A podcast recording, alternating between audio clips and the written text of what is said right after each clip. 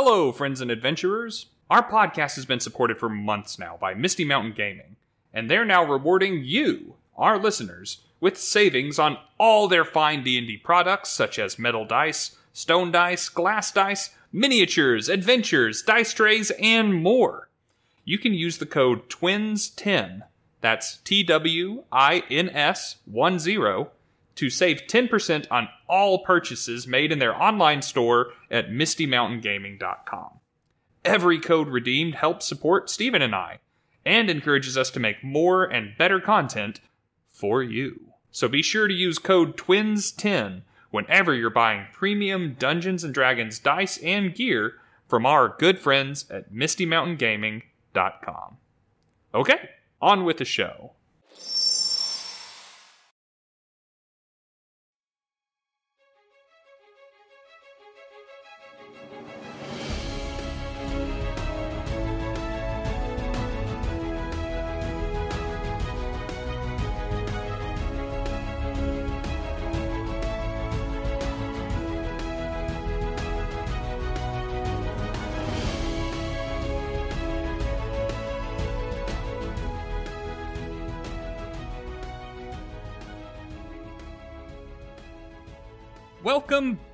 Friends and adventurers, to another episode of Bardic Twinspiration. It's me, once again, the D&D wannabe. My name is Rob, and I am joined, as always, or pretty much always, it, Almost invariably. more the rule than the exception, by my brother Stephen. Hello. Welcome back. Thank you for joining us again as we continue to plow our way through the 1D&D playtest content. And guess what? We're almost done. This has been a journey. We had this schedule worked out where we were going to be releasing a episode a week.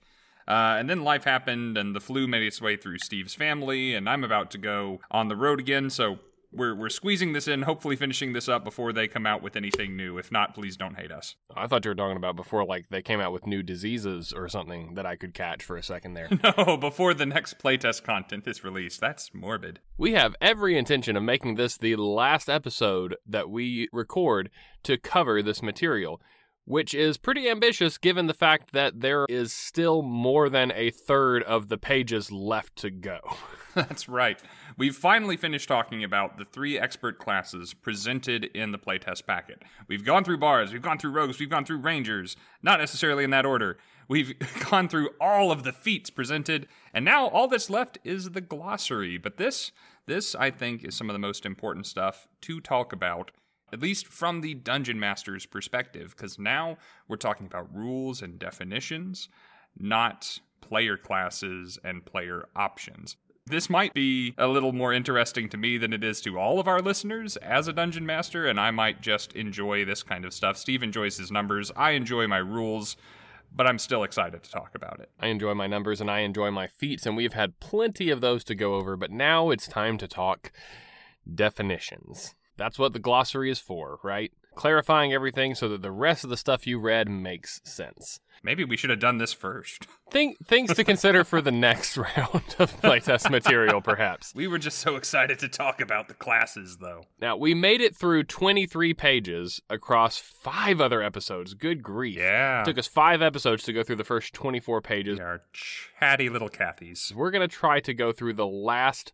14 in this one episode. Now, to get this out of the way, the first six pages that we have not yet covered are entirely the three new spell lists that player characters will have access to, those being the arcane, divine, and primal spell lists. Ironically, while we are going to spell a lot of things out in the glossary, we are going to gloss over the spell list and only give you the highlights. Anything that you are hearing with regard to the spells, thanks Steve for if you enjoy it, because I was in favor of skipping over them entirely. Just because I know we get into the minutia, but this is some minutia. there is a lot that could be covered here, but there's not a lot that has changed, and I just don't feel like we would be using our time well to really dig into these spell lists. They're here, available for your perusal if you want to give them a look. The one thing that I do want to mention before we skip on to the glossary is that we gave Wizards of the Coast a lot of grief in our magic episodes for how many things were categorized as evocation. Yeah. And it seems like the design team is taking this opportunity to go back through and correct some of those mistakes, for which I am personally very grateful. No doubt in direct response to the complete hosing that we gave them about it. I'm sure WotC listens to our podcast. Nevertheless, they have shuffled around some spells to different spell lists. As you're going through them, I invite you to make a special note of where the asterisks are, because they typically denote a change in spell school. And for the most part, for the better. Uh, as Rob mentioned several episodes ago, the Thunderwave spell was changed to transmutation, meaning that even though bards don't normally get access to evocation spells, they can still get Thunderwave. And also, all healing spells that were traditionally listed as evocation in 5th edition have now been recategorized into the Abjuration spell school. While this is not my first choice for where healing spells should have ended up, Necromancy. Necromancy. yes, I probably would have classified them as necromancy, but I think that abjuration would probably have been my second choice since it is about warding yourself and recovering things. Yeah, same. I still graciously accept the recategorization. Right? It's like it's compromise. It, you don't. Nobody gets everything they want out of it. What is it that Calvin and Hobbes said? A good compromise leaves everyone angry? Something close to that, if not that exactly. I guess the other thing is we do see certain spells omitted. I think the thing that we were talking about before was Eldritch Blast not being in the arcane cantrips list. Correct. So sh- surely that's not gone away. If we didn't mention it before, maybe it was on or off the air. I can't remember. I edit so much of this stuff. Maybe we're going to see that show up as a Warlock class feature instead of a spell that can be picked up by anyone, which would make sense with the way that they're doing these spell lists and making them accessible to more classes. Having something that is so intrinsically tied to a single class be part of the class. True, although they did leave Hunter's Mark as a primal spell and just gave special modifications to the Rangers, we'll see how they give it the treatment. If they continue to go in order, then the mages might be the next playtest packet that we are presented with, and I really hope it is because that is the one that I have the most questions about.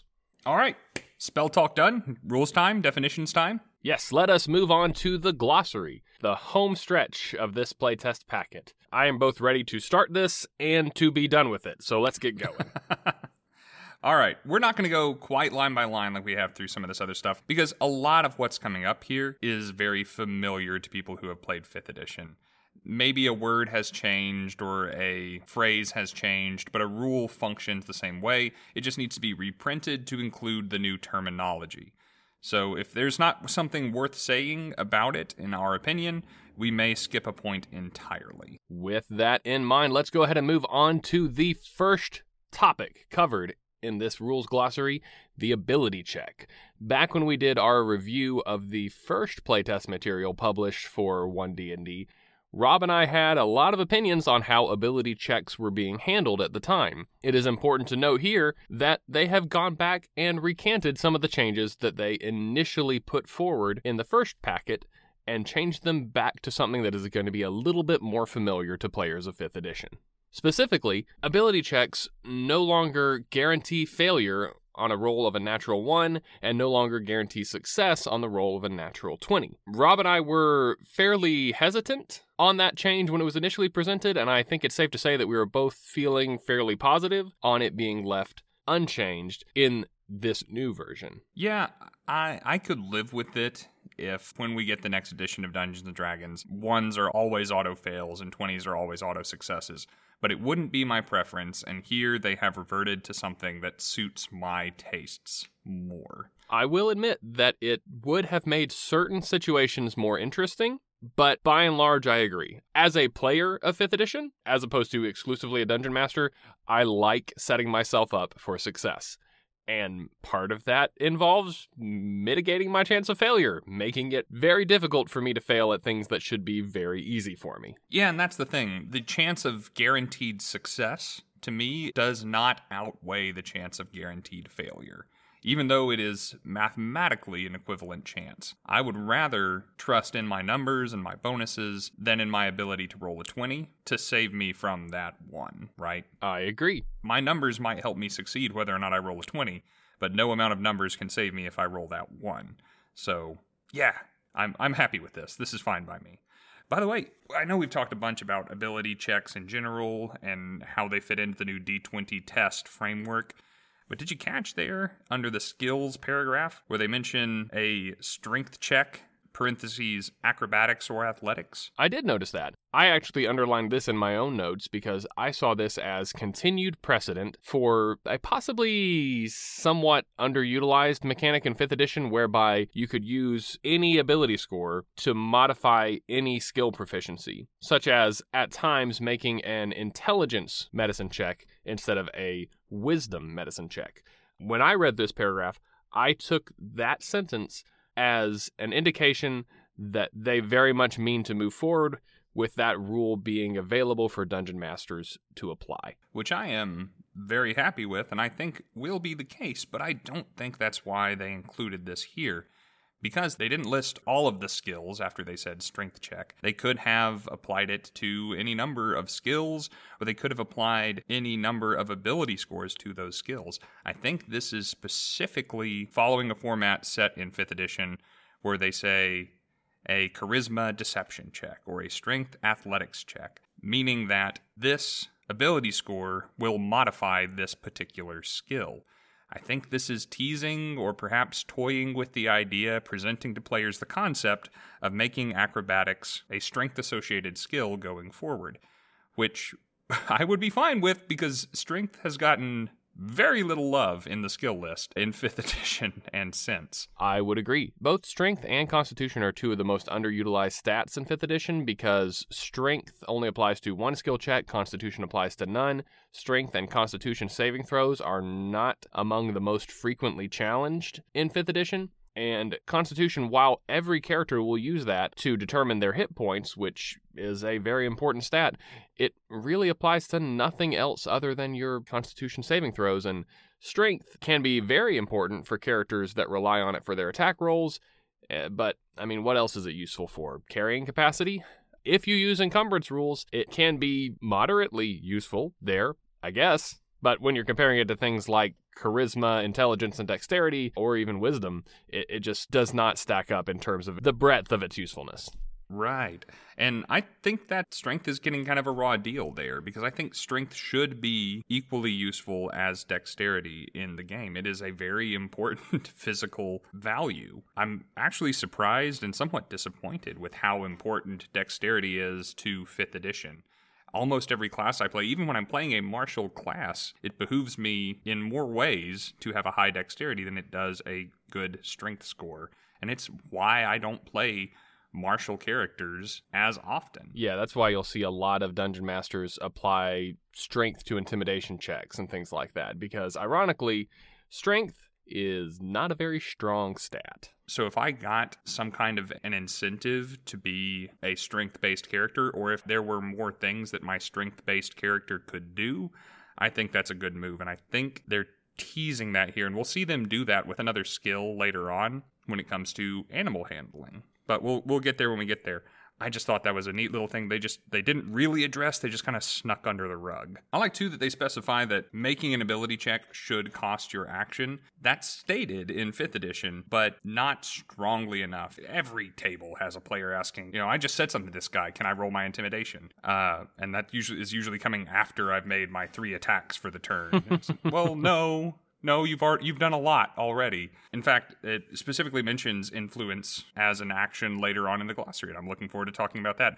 I'm looking forward to talking about a lot of things, Steve, but I'm glad that that paragraph is here front and center as soon as you start reading the glossary to make that a very clear point. I also like that it takes some time to explain difficulty class. As in 5th edition, it says the default DC should be around 15 and that the DCs can be on a sliding scale, usually between 5 being a very easy task and 30 being a nearly impossible task, and that rolls should only be asked of the players if there is potential for failure or it is narratively interesting. So there's no point in having someone roll for a easy task if there is absolutely no risk of failure. And there's also no point in having a character roll for a task that is literally impossible. The highest DC is 30, and that is for nearly impossible tasks. As they said in the first playtest pack, if, if it's impossible for the character to do, don't even ask them to roll. This is one of my favorite hobby horses, one of my favorite soapboxes when it comes to Dungeons and Dragons. This is one of the few things I have felt compelled to make a YouTube video talking about. Uh, one that I really enjoyed making and have actually gone back to watch just to see myself get excited to talk about uh, in a bad way. But yeah, I, I love all this stuff. I disagree with nothing you've said. Interesting to note that they say that the default difficulty class should be 15 that's coming from the history of d&d and that really became a thing towards third edition i think that's a little high and i think that wizards of the coast thinks it's a little high and I, will I'll show you what i mean as we continue to go through but interesting that they put 15 as the default and remember that for later Looking forward to circling back around on that topic as we move on to armor training. Now, this was in 5th edition referred to as armor proficiency.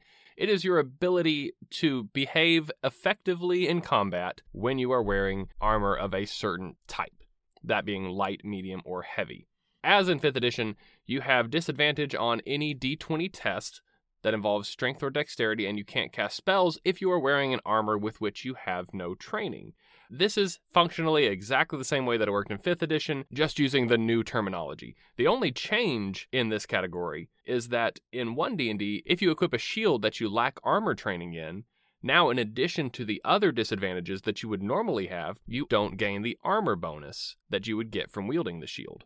In 5th edition, doing so would have had lots of disadvantages, but at least you would have still got that plus 2. But I think this makes a little bit more sense, don't you? I'm torn on this one, actually. I, I like that fact. We've talked before, recently, I think, about my love of the Shield Maiden archetype. Someone who is running into battle with sword or axe and shield in hand and making great use of the shield. And I think that comes through training and that comes through exercise and that comes through experience. So I think that there should be a definite reward for being proficient with your shield. However, you are walking around with a shield. You are walking around with portable cover, and cover gives you, at minimum, a plus two to your armor class. I don't know that you necessarily need training to hide behind cover, whether or not it is attached to your body. Hmm. So, functionally, yes, I, I like this. I like the direction they're going. I just find it odd.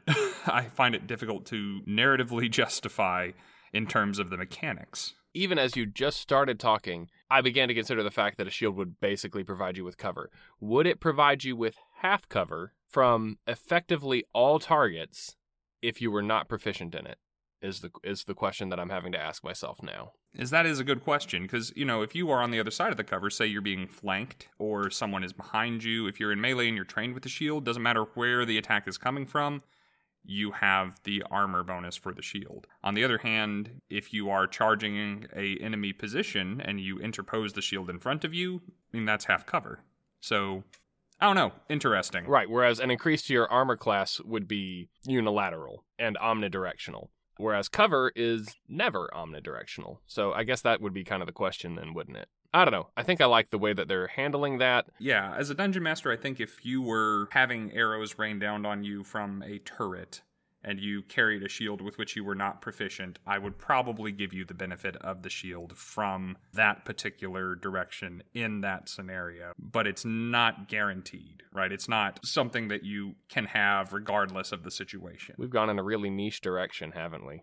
Yes, we have. All right, let's move on to artisans' tools. Now, this is the first of the three different types of tools that are included here in the glossary. Which is what? Uh, gaming sets and musical instruments? Correct. Those are the three types, along with artisans' tools. Now, I'm going to go ahead and cover all three of these at once, if that's okay. And we'll just skip them when we come to the ones later on. The efficiency. Yes, we're just going to go ahead and talk about them simultaneously because the changes that have been made are similar across the board. The changes that they've made to these seem to be in the name of simplicity, whereas in 5th edition, if you wanted to procure one of these items, you would need to reference a particular chart, and every item on that chart would be one of these three types, and then they would each have a price individually assigned to those items. Here, they seem to have very much streamlined the process for all three. Indeed. In fact, all of the artisans' tools have a set price, unilateral that applies to all of them. The same can be said for instruments and gaming sets. All artisans' tools now cost 15 gold each. All instruments now cost 20 gold each, and all gaming sets cost a single gold piece each. Now, I personally am a big fan of this change.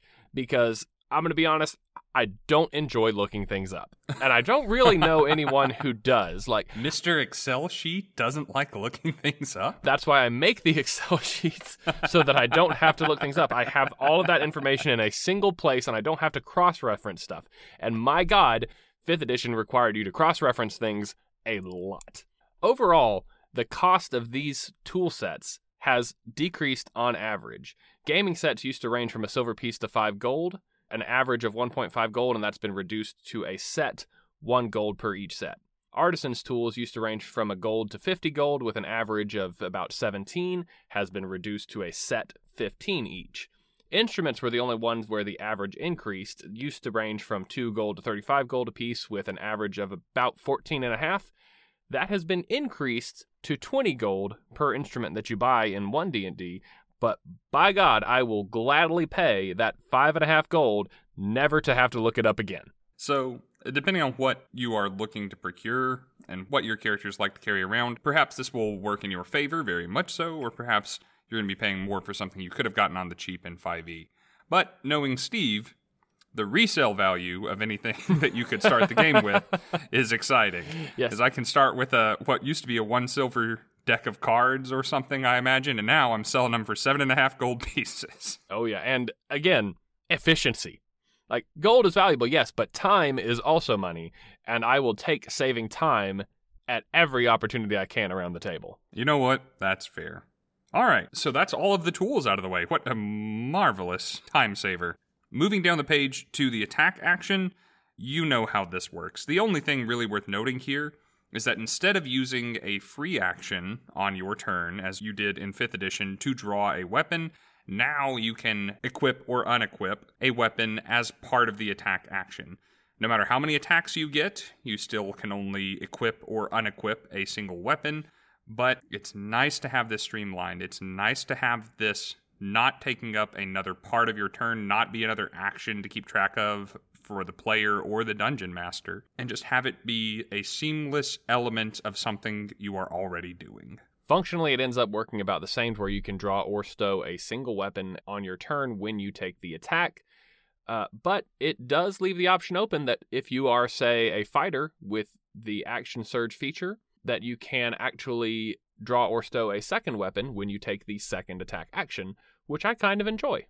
Also, I guess it's worth noting that a spellcaster who is not making an attack action cannot equip or unequip a weapon as part of casting a spell, so it may take up a larger part of their turn if they're not attacking. For example, like a Hexblade who might want to cast Eldritch Blast on this turn is probably not going to get the weapon out, but when it comes time to use it, it's part of the action required to use it.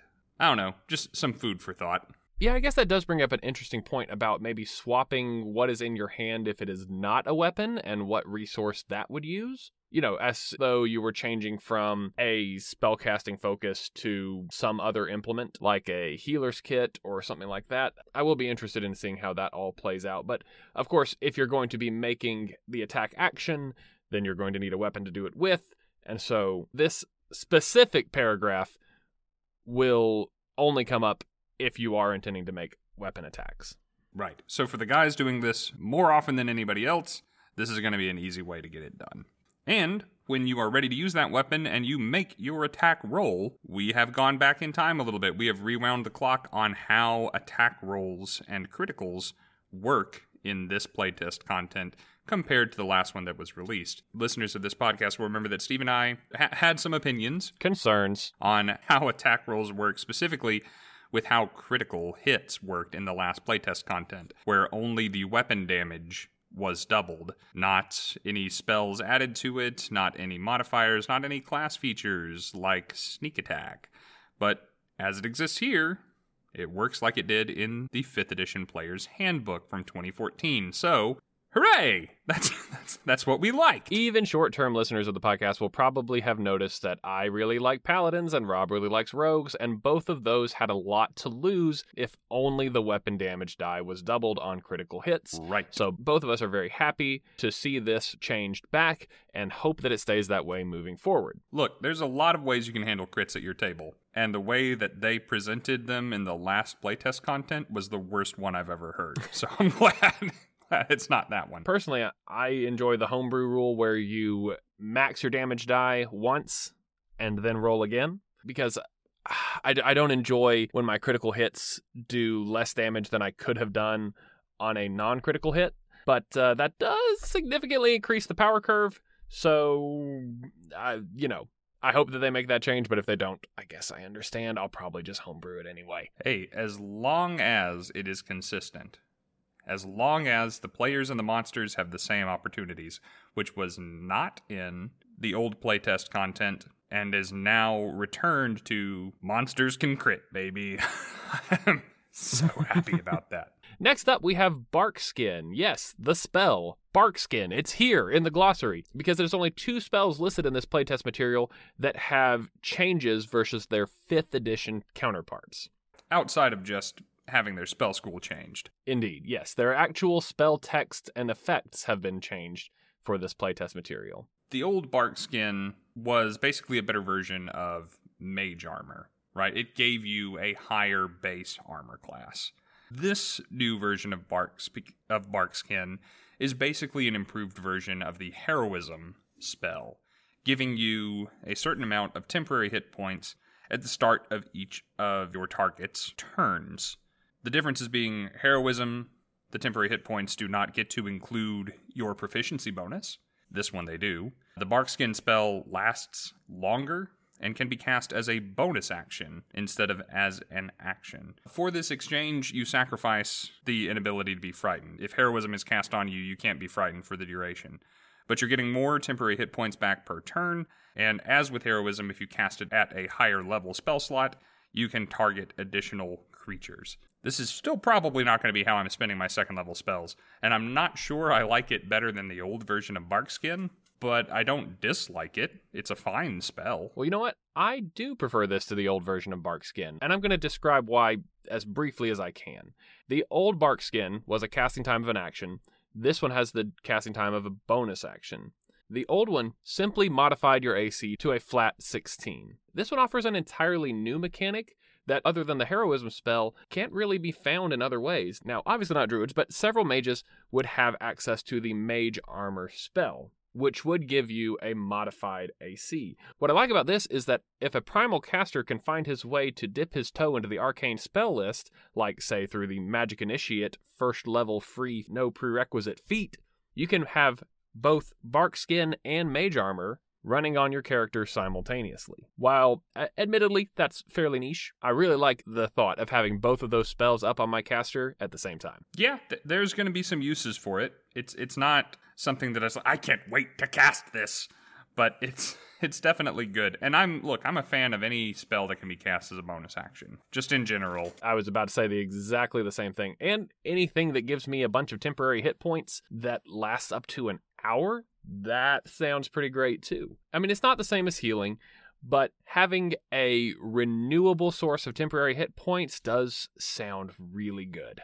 Oh yeah, your your character will be a lot more durable, and this is going to be a great spell to cast on someone else because you don't want to lose your concentration and your source of temporary hit point revenue you'd rather put that on somebody else and then push them into the middle of the enemies and uh, say, "I got your concentration, buddy. You're good." Yeah, uh, I'm, I'm, giving a thumbs up, like people can see me. It's like you got this. I'll just be back here hiding and concentrating, but I'm I'm concentrating for you. hey, speaking of hiding, you know what hiding doesn't work against? Blind sight. Blind sight pretty much works the same way as it did in 5th edition. It's the next point in the glossary.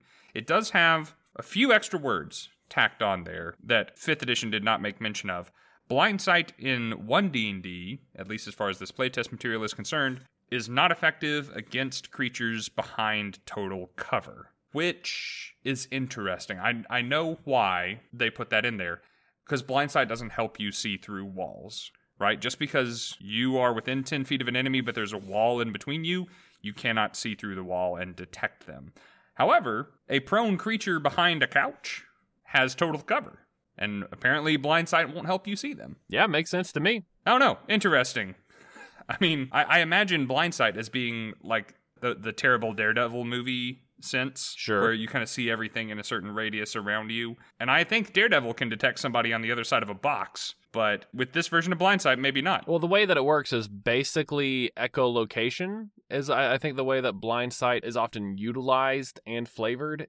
So it would make sense that something on the other side of total cover would be more difficult, if not impossible, to detect. Yeah, yeah, I get that. All the science people can tell me, you know, that a bat or something with actual echolocation can probably determine what is on the far side of an object.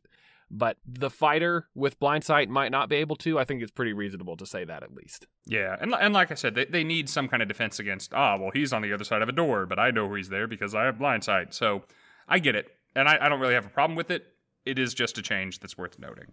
Next up on the list is going to be climb speed. We're just going to push that forward to when we talk about movement in general because talking about the different move speeds is going to have a lot of the same notes. We'll cover it in a minute. Speaking of a lot of the same notes, creature type effectively unchanged from the previous edition. Don't worry about it. Let's move on. The next big topic of conversation is the D20 test.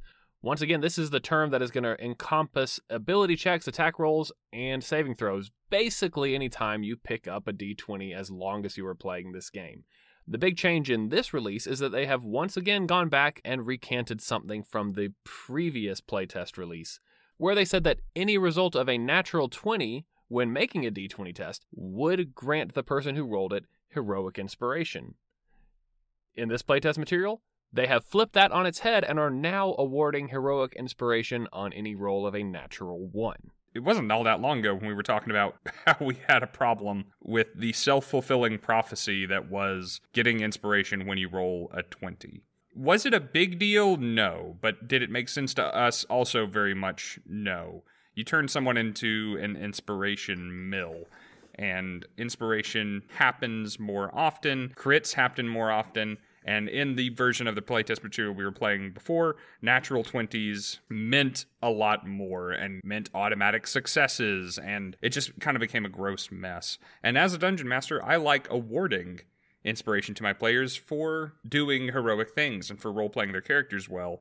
And it cheapens that gift somewhat.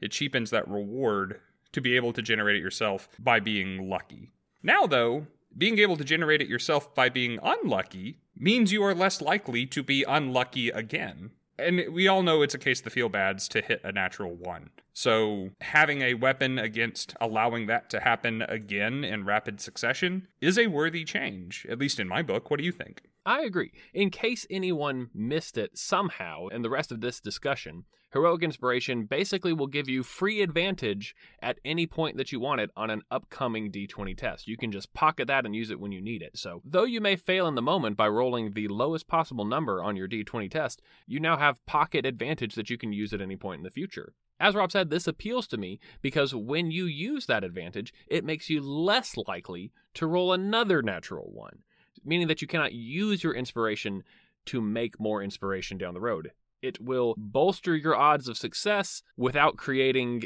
a artificial pattern of success. And yes, it does make for a very nice consolation prize. Neither we nor Wizards of the Coast are the first people to suggest this system, and I know that it has been a homebrew rule at several tables in the past, but if Wizards of the Coast is going to codify a way to make heroic inspiration happen, which I am slightly generally in favor of, I think that this is the direction to take it. Let's just dash on through the next three categories because they don't see a lot of changes. The dash action is functionally the exact same as it was in 5th edition. Crossing difficult terrain still costs double the movement that it would normally require you to move through that space, and divine spells are obviously the purview of clerics and paladins. Coming to something that we talked about a little bit in the Ranger episode exhaustion, or rather the exhausted condition, has seen a lot of changes. We talked about how things were different then, but let's go in just slightly deeper now. We've said many times that we like simple and we hate having to look things up. The new version of Exhausted is quite simple. If you are suffering from exhaustion, you now have 10 degrees of exhaustion, 10 different levels that you can be suffering from before you die. and for every level of exhaustion, anytime that you make a d20 test, you remove a number equal to your level of exhaustion from the result of that test. Also, your spell save DC is lowered by the same number, and that stinks. It's it's a little bit of a debuff, but it is annoying. It makes you worse at things, numerically worse at things, and that is a case of the feel bads. It's not as deadly or as detrimental or as dangerous as exhaustion was in 5th edition, but it does affect different things and more things, arguably, from the get go. Right. I expect that we're going to see a lot more ways to apply the exhausted condition in 1D&D because it has been scaled back a bit. Because the old exhausted condition used to have 6 levels between just fine and dead, and now we have what is effectively a 12 point scale, 0 being working perfectly fine, 10 different levels of exhaustion, and then the 12th level of exhaustion being dead. Right. The old version of exhaustion never affected your spell save DCs. It, it, never touched that. I think I said in the Ranger episode, I like that there is a penalty for fairly stationary spellcasters who are exhausted being unable to cast their spells as effectively as they would have before, which was kind of a thing in 5th edition. But going from disadvantage on ability checks at the first level of exhaustion, the first level of exhaustion in 5e, yeah, to just a negative one, that's a lot friendlier. Of course, that it's to a d20 test, not just ability checks, but disadvantage normally hashes out to be on average a negative five. I think it's mathematically a negative five. I'm trusting internet mathematicians on that, but yes, it's supposed to be effectively a negative five. Look, if internet mathematicians are wrong, we we we have a lot of talking to do. We have bigger problems. We have more concerns this. than this. but yes, I, I very much agree. I think exhaustion should be more prevalent if it is going to be this much friendlier, more tolerable. Yes. Yeah. But getting over exhaustion works the same way it always did. You lay down for a long rest, you lose one of those levels. You know what used to be a thing in older editions of Dungeons and Dragons? You would have to go as far as you could into the dungeon, and then you'd probably have to retreat because you didn't quite make it to the end, but you were out of resources, and then you'd go home and rest for a week just to get all your resources back. You'd go shopping, you'd get your hit points, repair your weapons, and then you'd soldier back on out and risk your life again.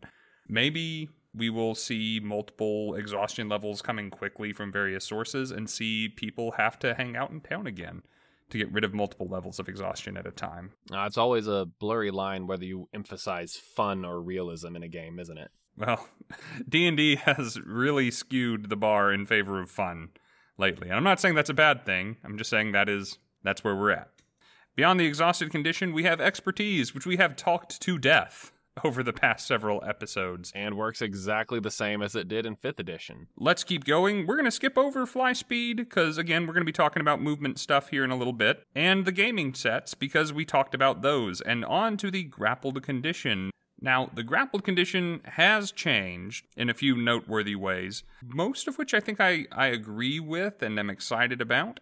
But Steve, given the way that this combos with the new unarmed strike and with the new grappler feat, I know this was more exciting to you even than it was to me. Right. I have long stated that the grappled condition in 5th edition was weak. Weak sauce. The only downside to being grappled was that your speed became zero, and it was not even really hard to get out of. Like the grapple condition would end if either of you experienced any forced movement, or if the grappler became incapacitated, or if you made a contested check. Now, the only thing that made it pretty inconvenient was that if you were obliged to make the contested check, then it took your action to do so. So it was basically the attacker using their action to potentially cost you your action down the road. Maybe more than one if they continued to win those skill checks against you. And maybe not even that. Really, you're using your action as the grappler to take away their movement they can solve that problem pretty easily by just using their action to kill you, and then you're not grappling them anymore. Right, because certain creatures don't really care if you're holding on to them. Certainly not all player characters care if you're holding on to them. But in 1D&D, you will probably notice and care every time you get grappled because now in addition to your speed becoming 0 and being unable to change, you now have disadvantage on all attack rolls against any target other than the creature that is grappling you. Which you'd better hope that you are a melee attacker if you are grappled because if you are trying to make ranged weapon attacks or ranged spell attacks against your grappler, this means you have disadvantage on everything. Everything. You don't have a good option as far as attack rolls go. Out come the daggers. In addition, the creature that is grappling you can now drag and or carry you, which I want to say was the case before, but it was not part of the grappled condition. I appreciate the fact that it is all being consolidated here. Love cleaning that up. Finally, the part that I'm most excited about the grappled condition, as someone who could potentially be subjected to it, is how escaping a grapple works. Now, there is an automatic strength or dexterity saving throw made at the end of each of the grappled creature's turns. The DC is basically calculated the same way that a spell save DC would be calculated, except that you are challenging the grappler's strength. And as always, the condition will end if there is forced movement or incapacitation involved. I'm kind of back and forth on this one. The fact that it is a saving throw, it's a, it's a change. I don't really have a strong opinion on whether or not checks or saving throws are the best way to handle this.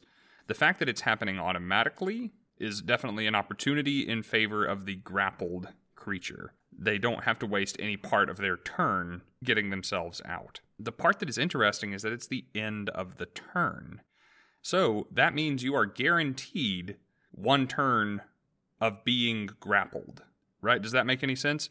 Because if you were the creature being grappled, you could use your action to try and get out, potentially succeed, and then move away and do other stuff with your turn. Ah, I see. Now you are stuck there for the turn. So it's kind of a reward for the grappler that you're not really going anywhere with that turn. I see, because I was thinking in terms of your action economy. I was like, well, it's going to cost you your action either way. Which is a good point, because now you are going to have more options of what to do with your turn if you want to get out of that grappled condition. It won't cost you anything to try and get out, but it does mean that you are in that boat for this turn. For my money, it does make it theoretically easier to escape a grapple because it does not consume any of your resources, any of your action economy. However, I will say that inflicting the grappled condition is so much easier now than it was in 5th edition. So I think it kind of evens out. The fact that you now have an opportunity to apply the grappled condition anytime you make an unarmed strike, which can be multiple times on the same turn if you have more than one attack, does balance that out a good bit because in 5th edition it used to require your action. Yes, and we'll we'll come back to that when we get to the unarmed strike portion. So put a pin in that. There's more to say on that topic. In general though, I didn't have a issue with how escaping a grapple or initiating a grapple was handled in the old edition, but I'm very much glad that being grappled is a bigger problem now. You shouldn't be okay with anybody grabbing you and holding you in the middle of a life or death situation. Let's move on to the second spell that has been changed in the 1D&D playtest material. This is one of the first things that really made me stop and say, "Hold up, we have made some changes." This is a big one. The guidance spell is no longer an action spell. It is no longer something that you do on your turn to preempt an ability check. Now, still a cantrip, it is a reaction with a range of 30 feet that you can use to add a d4 when someone near you fails an ability check. So it's still increasing the same value, it only triggers when it is needed and costs a different resource in your action economy. 1D&D is basically treating the guidance cantrip in much the same way that they treat bardic inspiration. It is now something that you do in response to potential failure rather than to prep for potential success. Right, and I think actually that kind of fits the flavor of guidance better, maybe. Like, if you are struggling, if you can't quite succeed on something on your own, then a little bit of divine inspiration, which is how I think the guidance spell realistically works in the fiction of the game, tips you over the edge Just a little bit of a spark, a little bit of a nudge helps you succeed where you otherwise would have failed. And the fact that it's coming in in the heat of a moment, once again, as first aid instead of as preventative care, I think is fine. Having it be a reaction instead of an action kind of also makes it something that is useful in the throes of combat more so because no one was going to take their action in the middle of a fight to cast guidance. I mean, realistically, probably not, right? But maybe a reaction. I could see that. Personally, I disagree. I kind of liked the thought that guidance was something that you provided another character with in preparation for something that they were about to undertake. We've covered before when we talked about bardic inspiration in the bard episode that I am personally a prepper who would like to set myself and my party up for success rather than respond to failure. It's it's just the way I prefer to play the game. Well, can I soften that blow for you a little bit? As a reaction, it's not concentration, so you can't lose it, and it won't take up any concentration from other spells that you're casting. That is true, and I do appreciate the fact that I can do this at range. Uh, although I think that that is pretty necessary when you're using it in this way that you are, and right, 30 feet is not far in terms of D&D battle maps. When I think of using reactions, I very often think of combat, but I don't think of this as a combat centric spell because ability checks don't come up very much during combat. But we are going to be covering some actions that you can take in this playtest material that might actually be combat applicable and in those cases maybe something like this would be a little bit more appreciated. However, there are a lot of other things that compete for your reaction when things are time sensitive. Now, let's say you and your party are attempting to climb a cliff face, and one of your party members fails their athletics check. Now they're getting ready to fall, and you have to choose between trying to guide them into a better roll to prevent that fall or doing something like casting Featherfall. Yeah, and yes, I know that they're on different spell lists, but you know, there's there's a lot of ways to get around that, such as the Magic Initiate feat. So I don't know. I just these those are decisions that I would rather not be making. I would rather sit at the bottom of the climb, cast guidance on each member before they ascend, and still have my reaction available to safeguard them if they start to plummet back down to their deaths. See, a lot of people struggle to find things to do with their bonus action depending on the build that they have, and especially newcomers to 5th edition. Like, oh man, I have this resource on my turn, and I didn't plan my character to have anything to do with that. And that's not a knock against any new players or anything. I'm just saying that that's a struggle that most of us coming into this edition have had with some character at some point. I'm still that way with reactions. I'm not using my reaction every round in combat. And having something available that maybe I could use it in a way that I didn't before, I'm in favor of. What I'm not in favor of is that final paragraph on the guidance spell. Once a creature rolls the die for the spell, whether or not it has made any difference, they can't benefit from this spell again until they finish a long rest. This is so not the guidance. this is so not your grandpa's guidance. This is a very different spell. I tell you what, this ain't my guidance. that one sentence, it is just one sentence, may stop me taking this spell. There's because there's very few limitations on any other cantrip, right? It doesn't matter how many times you cast Firebolt, it's still Firebolt. And you know, that's the thing really, is honestly, the changes as written might actually be considered an improvement were it not for this limitation. If they gave me the ability to cast guidance as a reaction at the range of 30 feet whenever a party member failed an ability check, that would be a buff in my estimation. Yeah, no brainer. Take it. The fact that it is whenever a party member fails a check once per party member per long rest, that is a significant drawback as opposed to being able to prep and hand out this spell an infinite number of times between each long rest. Yeah, and it's still not a bad spell. I still like the spell, but if I only get so many cantrips, this is probably not making the cut against the competition. This was what our second favorite cantrip in 5th edition? Yeah, I think it was. Could have made an argument for it being our first, and oh how the mighty have fallen. With, with a single sentence. It uh why you didn't need to be there. This is a fun thing to playtest and I am very curious to see how it ends up in the final version. If it remains the way that it is, I'm not saying that I will never take it. I am saying that it has gone from being a must pick to a niche pick.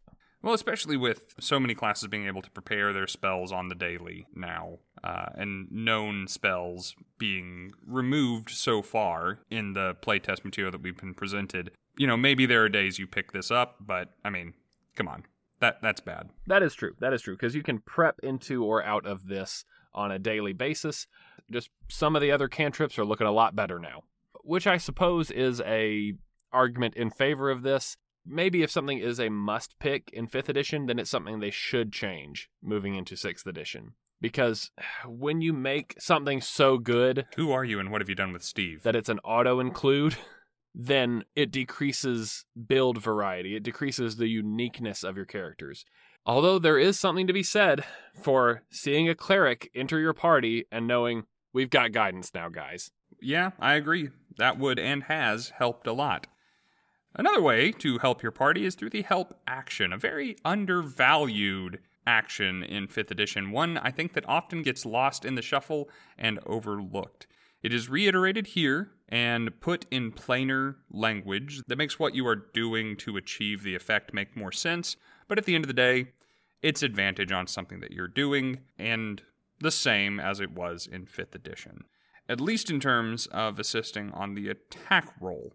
Steve pointed out something that I initially overlooked when you were assisting with ability checks. And it is a minor change that I know a lot of tables have homebrewed that makes thematic sense, being that you can only assist a party member with a skill check if you yourself are proficient in that role. Which I like I kind of find that interesting. I feel like you have imposed this limitation in some of your games before, or at least have espoused the virtues of doing it, even if you haven't done it yourself. Am I correct in saying that, or am I thinking of someone else? No, uh, you were thinking of me, and I very much got that from The Godfather when we were playing in a somewhat larger party where there was a lot of skill variety and skill overlap. That you had no business telling anybody how to do something unless you yourself were good at it there there's a certain point where you get a too many chefs in the kitchen situation where uh, a lot of input from people who don't know what they're talking about uh, is actually a hindrance rather than a help.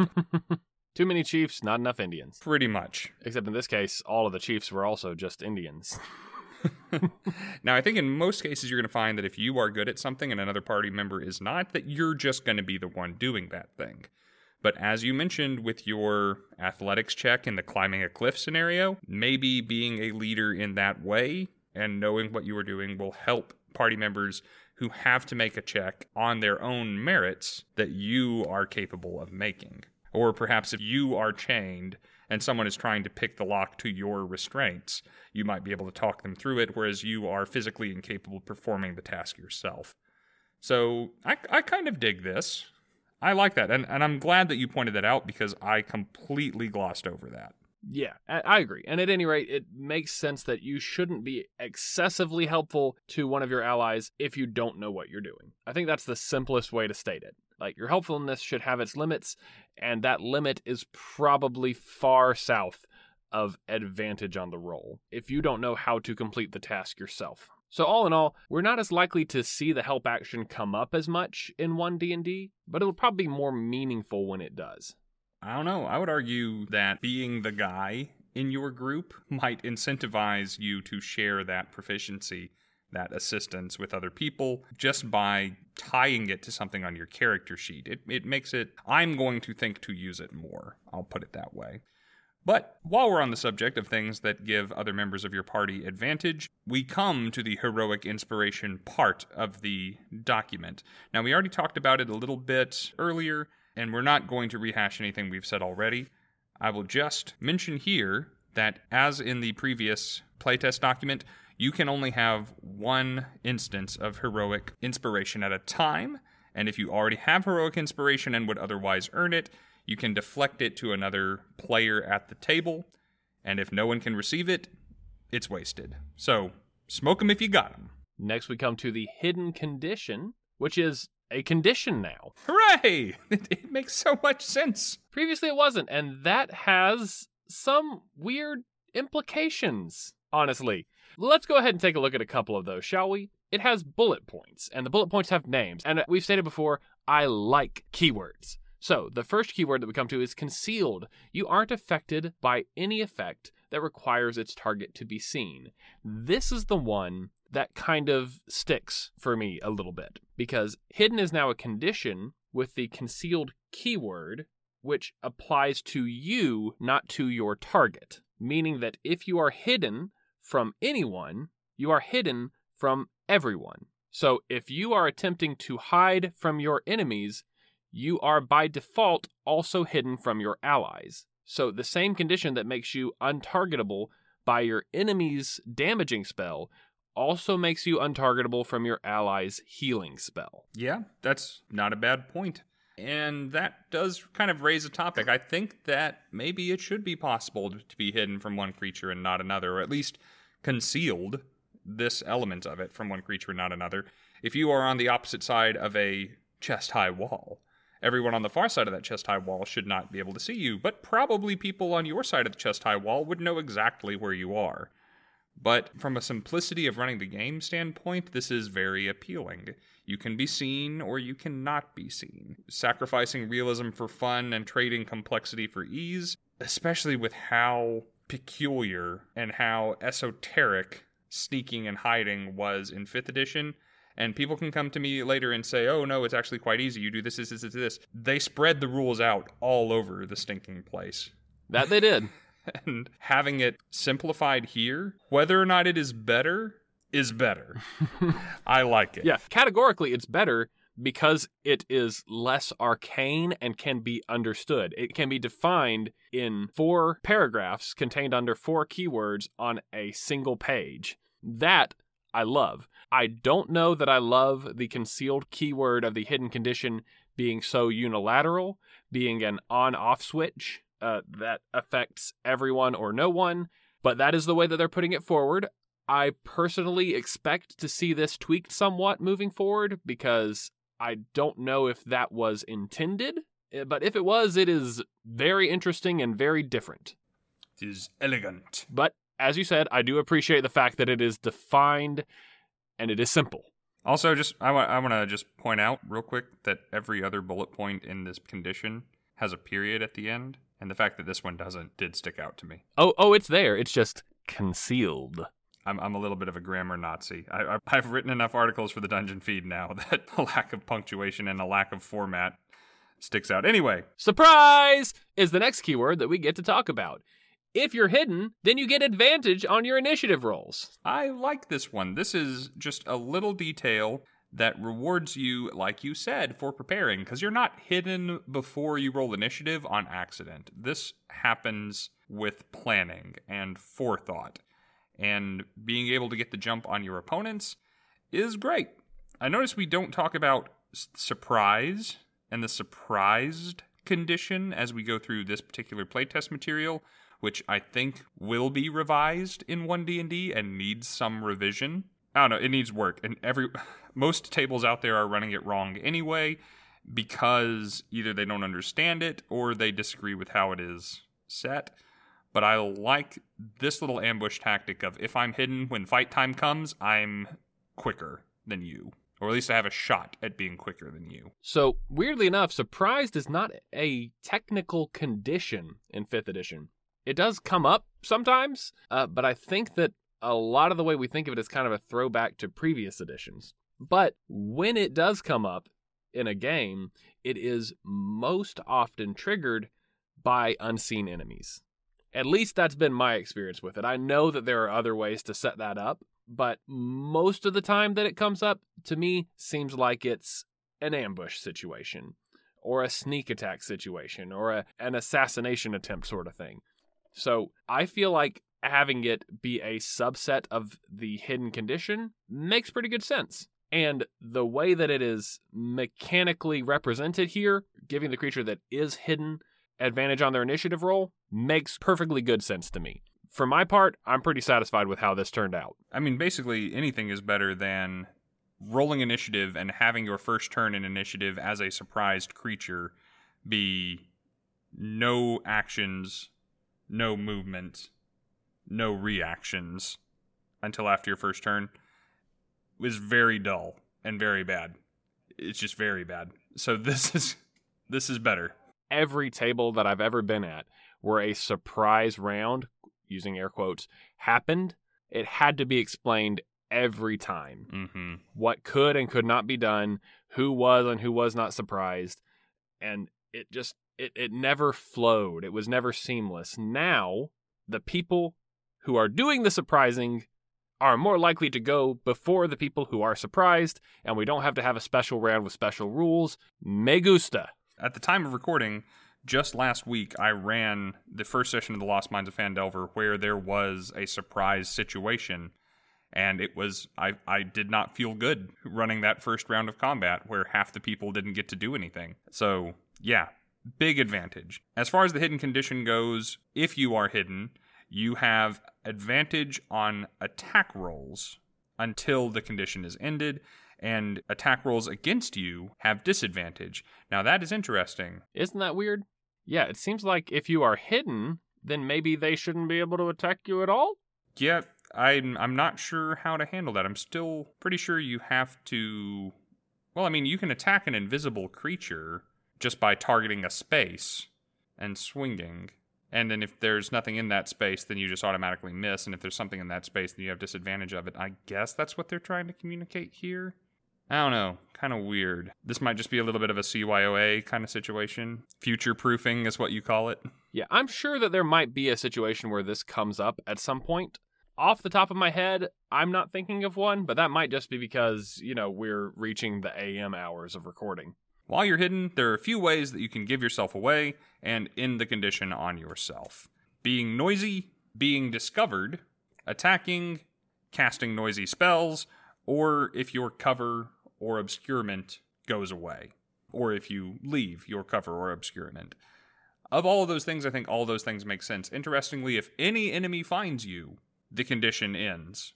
So all enemies will know where you are, and you will cease benefiting from the hidden condition against anyone.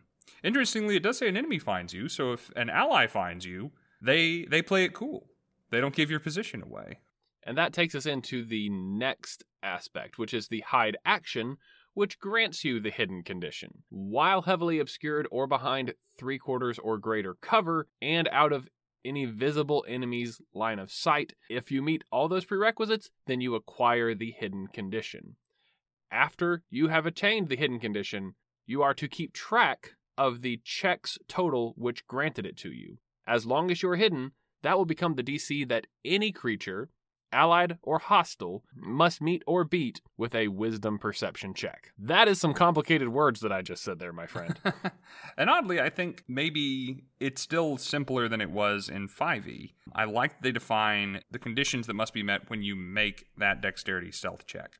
I like that they mention cover. I like that they are mentioning cover when talking about ending the hidden condition. The fact that it is a DC 15 is consistent with what we talked about earlier when we were talking about ability checks and their default difficulty class. There are some really perceptive creatures out there in Dungeons and Dragons, though, and the fact that you are hidden from them unless they spend their action to make a perception check to find you with merely a DC 15 is interesting. And I think that's moving us away from passive perception scores and some things just being naturally able to detect things that are around them and starting to require a devotion of parts of your turn to discover creatures who devoted a part of their turn to being hidden from you. I love that all of this is codified and that all of this is simplified and streamlined and so easily explained and so concise. Uh, the weird part of this for me is that one little note there that you must be out of any visible enemy's line of sight. So are you hidden even if an invisible enemy can see you? Rules as written, yes. Weird. You know what I don't love about this is that it basically employs Skyrim stealth mechanics. so picture this you and an ally are both hiding behind the same chest high wall and have acquired total cover from all of the enemies on the other side of it. You, sitting right next to your ally, can take the hide action, make your dexterity check, and become hidden from them. Oh, I see what you mean. Because you have three quarters or greater cover from all visible enemies, and you made the stealth check, then you can acquire the hidden condition, which will then apply also to the person standing right next to you. Yep. Must have been the wind. uh, gosh. if, if we're sharing a hiding space and I'm the rogue in the party, I'm unhappy already. Get your own spot. But anyway, it probably needs some fine tuning. There's probably a few more words that could be added or subtracted from that paragraph to make it make more thematic sense and to correct things like being plainly visible on the other side of some kind of barrier more forgiving. But even as it stands, I think it's it's an improvement from what we had. Bardic Twinspiration feeling very positive about the direction that hiding and the hidden condition are going. Looking forward to seeing maybe a couple more tweaks in the future. While we're on conditions, let's talk about incapacitated. Incapacitated was very short in 5e. And by the way, 5e had a lot of conditions. And it, I'm, I'm not saying it shouldn't have had all of those conditions, but they were very confusing. I've spent so many years playing this game, and every time conditions come up, I have to look them up because they're so specific and there's so much overlap, and I'm not sure quite the minutia of grappled versus restrained versus incapacitated versus unconscious versus all of these things. Paralyzed is always the one that gets me because it includes the incapacitated condition inside of it. And then adds on to it, right? And I can't remember which way the nesting works. Right, exactly. Incapacitated has gotten more complicated, but I think is closer to what incapacitated should have been and gets a little bit more of an identity as a condition in my mind by extrapolating what the condition would really do to someone experiencing it. So, at the start, you can't use actions or reactions while you are incapacitated. That much is as it was in 5th edition. The condition goes on to state that if you were concentrating on any spells when you gained this condition, your concentration is now broken. Now, this was already the case in 5th edition, however, it was stated elsewhere under the concentration rules as opposed to being stated as part of the condition. For my money, I love the fact that they are now adding that to the condition so that you don't have to cross reference another part of another book in order to make that connection. Just go ahead and put it in both places, make it easier to understand. I agree. I like having it here. Also, while incapacitated, you are speechless. You can't speak. That includes communicating with your allies, conversing with your enemies, or using verbal components in spells. This actually makes the incapacitating condition a lot more like the stunned condition from 5th edition. The first bullet point of stunned in 5th edition said you are incapacitated, can't move, and can't speak only falteringly. So we're most of the way there here in 1D&D. Finally, if you are incapacitated when you roll initiative, you have disadvantage on the roll. Incapacitated is an interesting one now because I'm not sure exactly what condition in the real world it is supposed to be mimicking. Where you can't act, but you can move. You can't speak, but the things that you were normally good at, you're not as good at right now. Or, or you're not as quick to react. I, I, I don't know. Like, I can't picture myself in a situation where I can do some of these things but not others. It's mini stunned. It's it's just half of the stun condition. Yeah, I don't know. All right, moving on, we come to the most complicated part of this whole gosh darn glossary, at least in terms of how much page space it is devoted, and that is the influence action. For the most part, this is pretty much how it was in 5th edition. Some stuff has been consolidated, some stuff has been streamlined, but there's nothing wholly new and foreign here. Each creature, from the dungeon master's perspective, is either friendly to the adventuring party, hostile to them, or indifferent, and they are unlikely to quickly change that attitude, though it may temporarily change based on the actions that the players take. And while a friendly creature can be moved to indifferent without too much difficulty, some hostile creatures cannot be placated or have their attitude towards the heroes altered in any way, in spite of the efforts of the adventuring party, which is good, considering some stuff that appears later on. The influence action should take a creature's attitude towards the adventuring party into account. Characters wishing to modify that attitude need to at least devote their action to doing so, probably making an impassioned plea using some knowledge about the personality traits, bonds, or flaws of a particular creature in order to manipulate them, or good old fashioned bribing. When it comes down to changing an NPC's attitude towards you, you are at some point going to take your action to make an ability check. Now, the type of ability check is going to depend on what sort of interaction you're having with that creature and what sort of creature that is.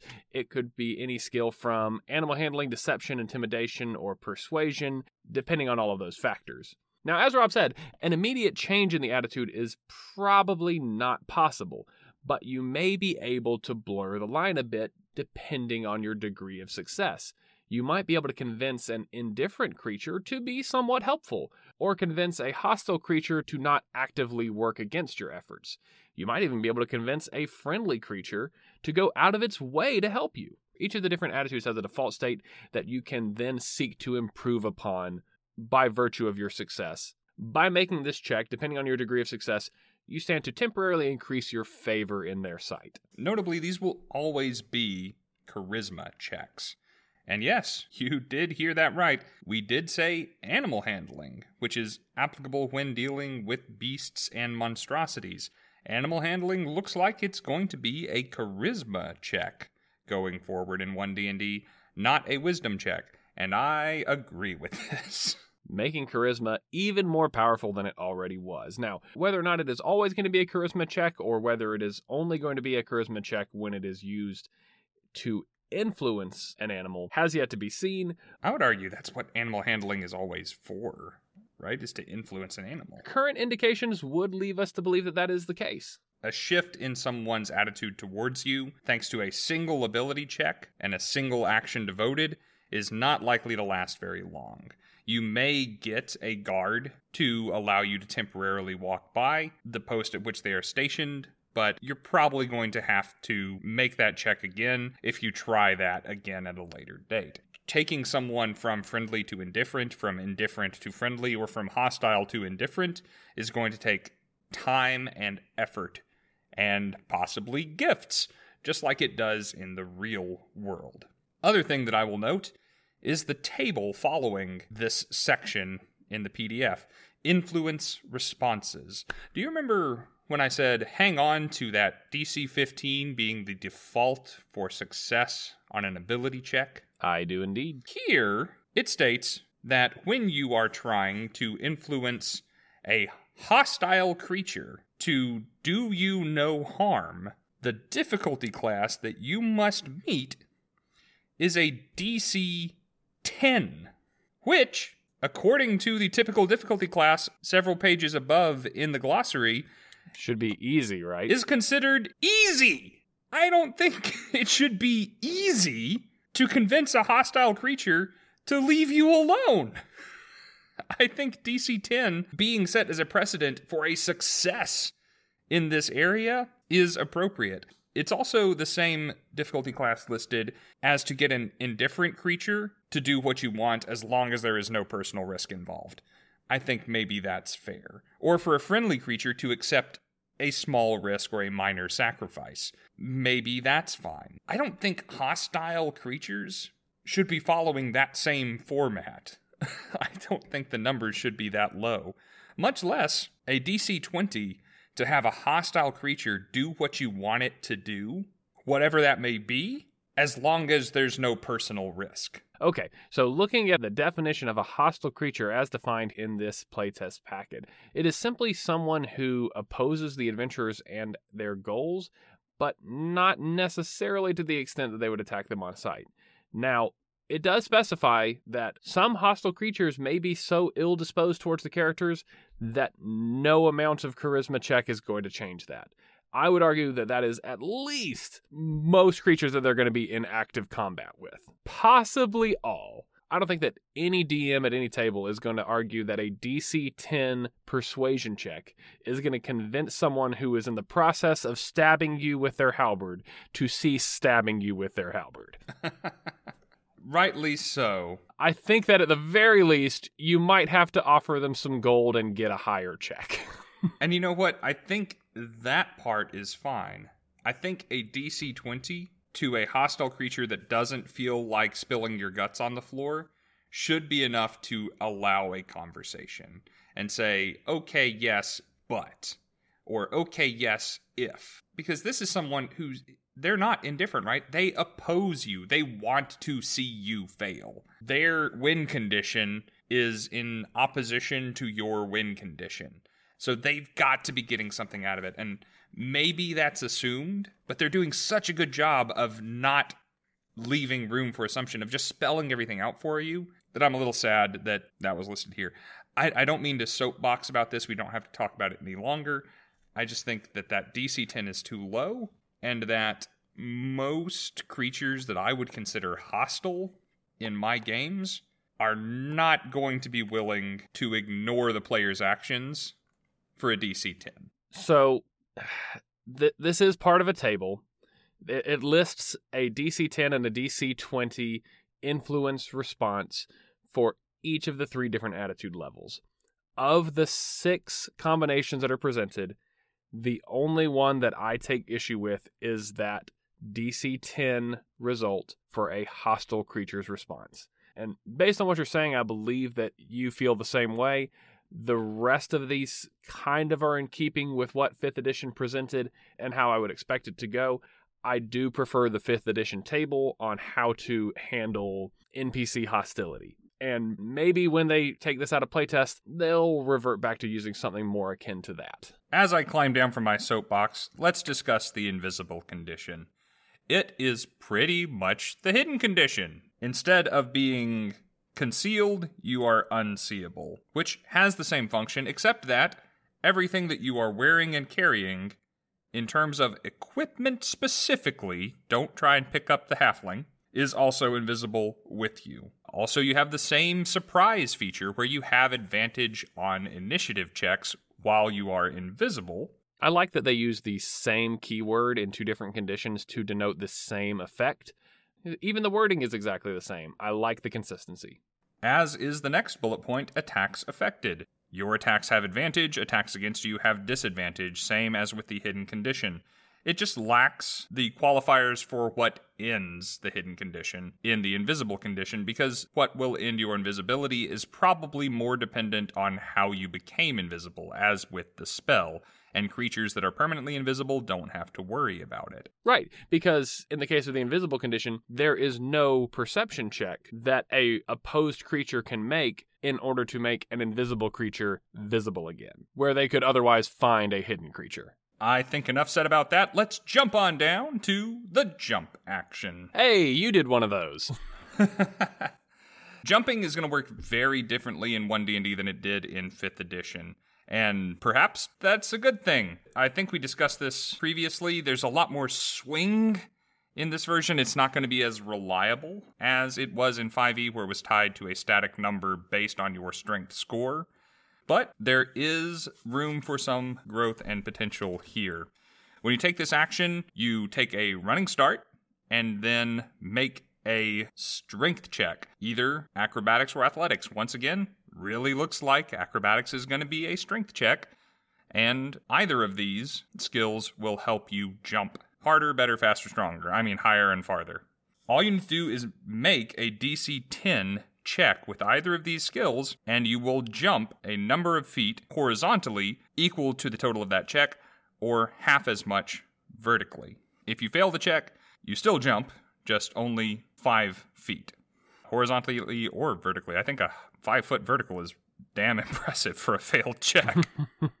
and of course, if you don't move at least 10 feet immediately before taking this action, then you will be making that check at disadvantage. Once again, very in favor of this change because it is so much easier to understand and explain. And personally, the changes that they made to the consistency, I don't mind at all. It gives you the opportunity for some really ridiculous jumps, by the way. someone out there is going to argue with me about this, and I, I'm fine with having that argument. I accept it.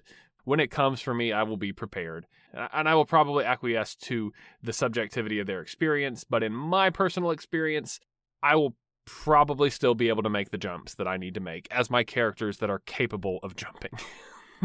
we have already absolutely belabored how we are a fan of the new changes to the light weapon property in the previous episodes. Rather than going over it here again, please go back and listen to our previous episodes. We worked very hard on them. Something that we may or may not have mentioned in our previous episodes, I can't remember what got edited out and what didn't sometimes, is the new long rest mechanic. You all know long rest, that's where you sit for eight hours, at least six of which you must actually be sleeping, and two of which you must be doing at most light activity, such as reading or keeping watch. Once you finish a long rest, you regain all lost hit points, just like in 5th edition, and regain all spent hit dice just like in 5th edition. Wait, that's not like in 5th edition at all. That's literally no. twice as good.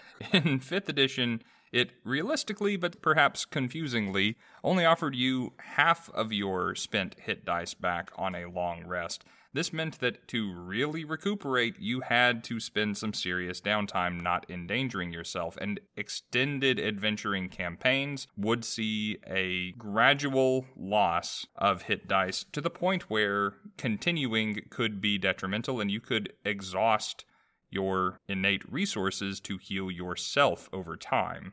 Now, and as we continue through the other points of the long rest, you will see a long rest is a cure all. Everything that's wrong with your character is going to be fixed with a good night's sleep. And who wants to do a bunch of math when they get a long rest? As always, I'm generally in favor of anything that makes things simpler around the table. And rather than having to round this way or that way based on this situation or that, I can now just reset everything to full from hit dice to hit points and even my maximum HP because if your maximum HP was previously reduced, it now returns to normal. No more waiting on someone to cast Greater Restoration. That is a buff. Also, your ability scores return to their normal values. If a monster attacks you with something that lowers your strength score, all you need to do to get all better is take a nap with your Snuggie.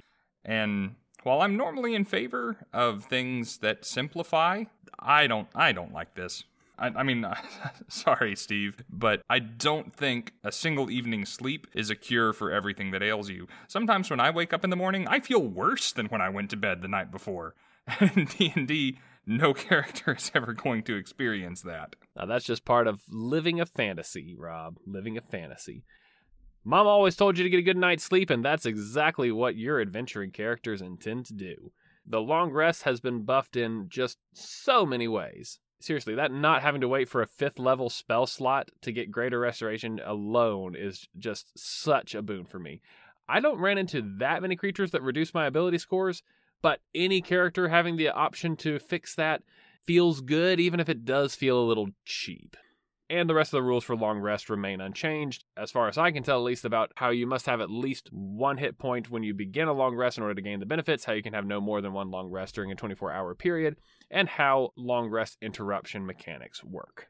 I'm not personally sure if the rules on interrupting the long rest were ever codified in 5th edition, but the way that it's laid out here makes sense. If you meet the prerequisites for a short rest in search of a long rest, having your long rest interrupted does not invalidate the short rest that you have received. Laying long rests to rest, we come to the magic action, which was previously not an action in 5th edition. I think it was divided between the use magic item action and the cast a spell action, now both of which are consolidated into this new form. This this pretty much makes sense. I mean, they're calling it a new thing, but it basically works the same way. The only thing that I think really bears talking about is that last part where if you're taking an extended amount of time, a minute or longer to cast a spell with a casting time of such, you are taking the magic action every turn for that duration as though you were concentrating on a spell. And if for any reason that process is interrupted, the spell fails and the spell slot is not spent. It is that final magic action where your magic is actually expended. And so if you don't get to actually pull that trigger, no resources are spent.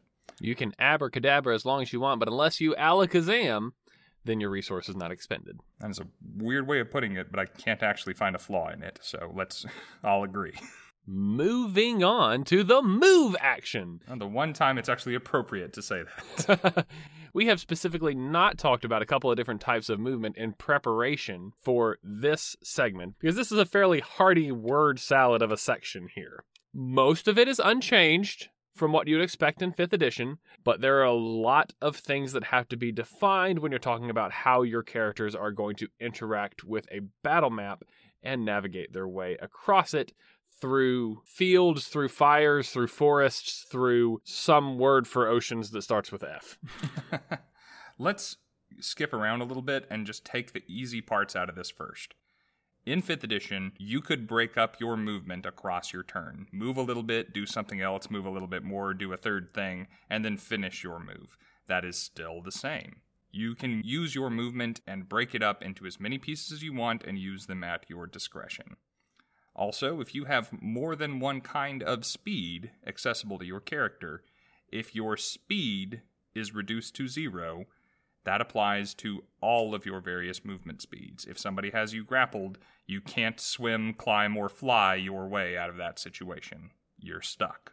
Just like in 5th edition, if you attempt to climb or swim and you do not have an associated climb or swim speed, navigating the terrain in such a way will cost you double the movement that walking the same distance would normally cost. Ergo, if you try to climb 10 feet, you will expend 20 feet of your base movement, unless you have a climb speed. Also, worth noting that if you do not have a climbing or swimming speed in a situation that would be considered difficult terrain for climbing or swimming, then it costs triple movement to move through that space.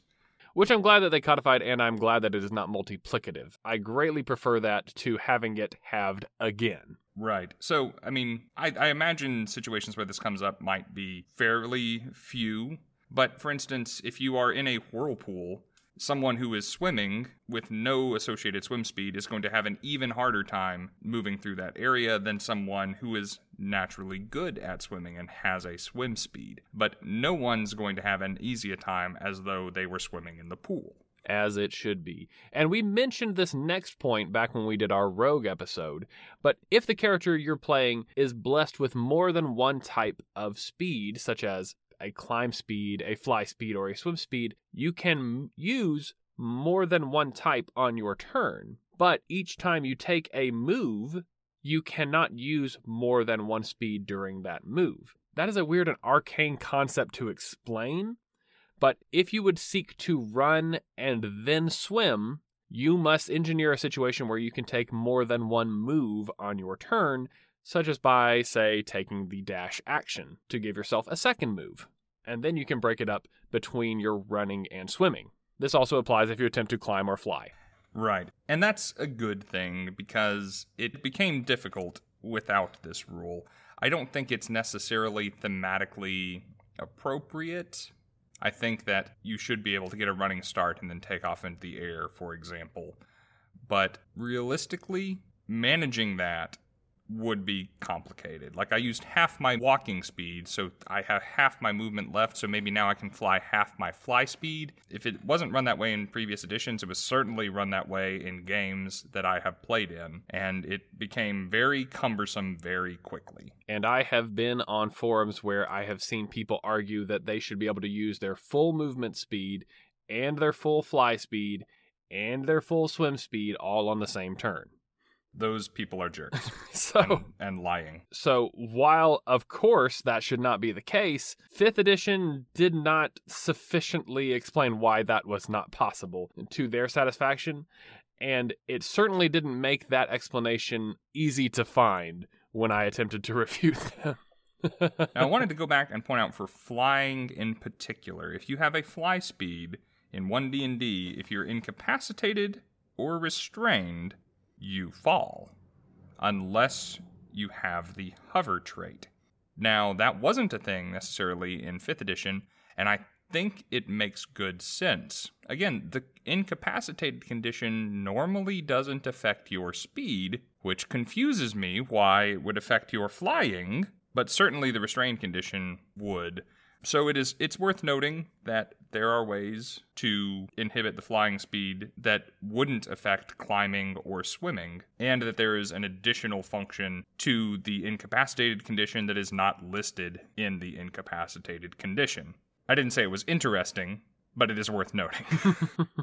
Yeah, I did wonder why they didn't include that in the incapacitated condition. I guess maybe it just might not come up as much. I don't know. I, I am generally in favor of just going ahead and codifying everything in as many locations as possible. Right. Even though we have D&D Beyond now and similar search engines online, I still remember the days of flipping through rule books trying to find that one sentence that would answer the question that you needed. But let's carry on and well, skip over musical instruments because we've already talked about them.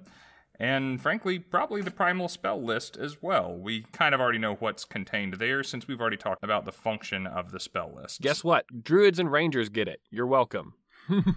Next up, we have ritual casting. Ritual casting, I think, got a pretty interesting change. Anyone who has access to a ritual spell can now cast it as a ritual. You no longer need a special ritual caster feature in order to do so. With that exception, it works how you remember. It is more accessible and works the same way. We're getting near the end of the document now, and most of what we have to cover is either simple in concept or has been touched on in earlier episodes, such as the search action. And I'm going to go ahead and lump the study action in with this as well. We talked about these as we were going through the classes. They are new ways to spend the action of your turn to make ability checks to gain information. For the search action, you are trying to gather new information about the world around you by making an insight, medicine, perception, or survival check. All wisdom checks. As for the study action, you are trying to recall information about the world around you by making an arcana, history, investigation, nature, or religion check. All intelligence checks. Not too much to say here. This is really how it worked in 5e. It's, they're just getting new names and making them more appealing to access. I will say, I don't think study is the word you should use for remembering something. Don't know why they selected that one. I mean, even the first sentence of the study action says you make an intelligence check to study your memory, or a book, or a creature, or a clue, an object, or nothing. I, I, I don't know. I, I might have called it something different. Well, I guess it makes a certain kind of sense because, you know, even if you're not studying it in the moment, you did study it at some point. So I think it is well named and poorly explained, perhaps. Next up, we have the changes to the short sword, which make it a simple weapon rather than a martial one, a change which we feel like should already have been the case, thus invalidating the need for change. Following that, we have the slowed condition. Guess what? It's a condition now. I think we mentioned that at some point in one of our previous episodes it effectively imposes difficult terrain whether or not you're in difficult terrain with the limited movement keyword, which states that you must spend an extra foot of your movement for every foot of terrain you attempt to cross. Notably, this applies even if you are flying. If you're not touching the terrain, you're still slowed. Sorry about it. It also has the attacks affected feature, which states that attack rolls against you have advantage harder to dodge when you're slow, apparently. So I'm told. Luckily, it's lacking the feature from the previous conditions that stated that your attack rolls have disadvantage. You're just as good at attacking while slowed, apparently. Just dodging, not so much. Speaking of being bad at dodging, dexterity saving throws, disadvantage for you if you're slowed. Thanks to some consolidation on some previous points, we can move straight along to tool proficiency, which I know Rob had a point to make about yeah, I think this is actually kind of exciting.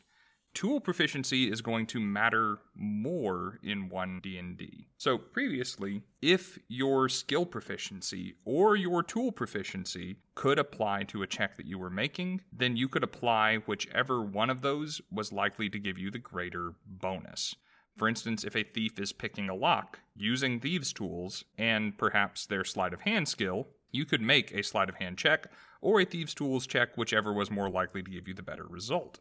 Now, in 1 D&D, if you have proficiency in a tool and a skill that would apply to the check, you can benefit from them both. One of them being in addition to the roll and the other giving you advantage on that check. So, being good at multiple things that would apply to a particular situation can give you extra benefit. which is a powerful buff that I'm really not sure how often that's going to come up, Oh, I'll make it come up. but that's going to be entirely dependent on your DM. But if your DM wants you to have advantage on something, by golly, he can give it to you, which he could have already done. I don't know.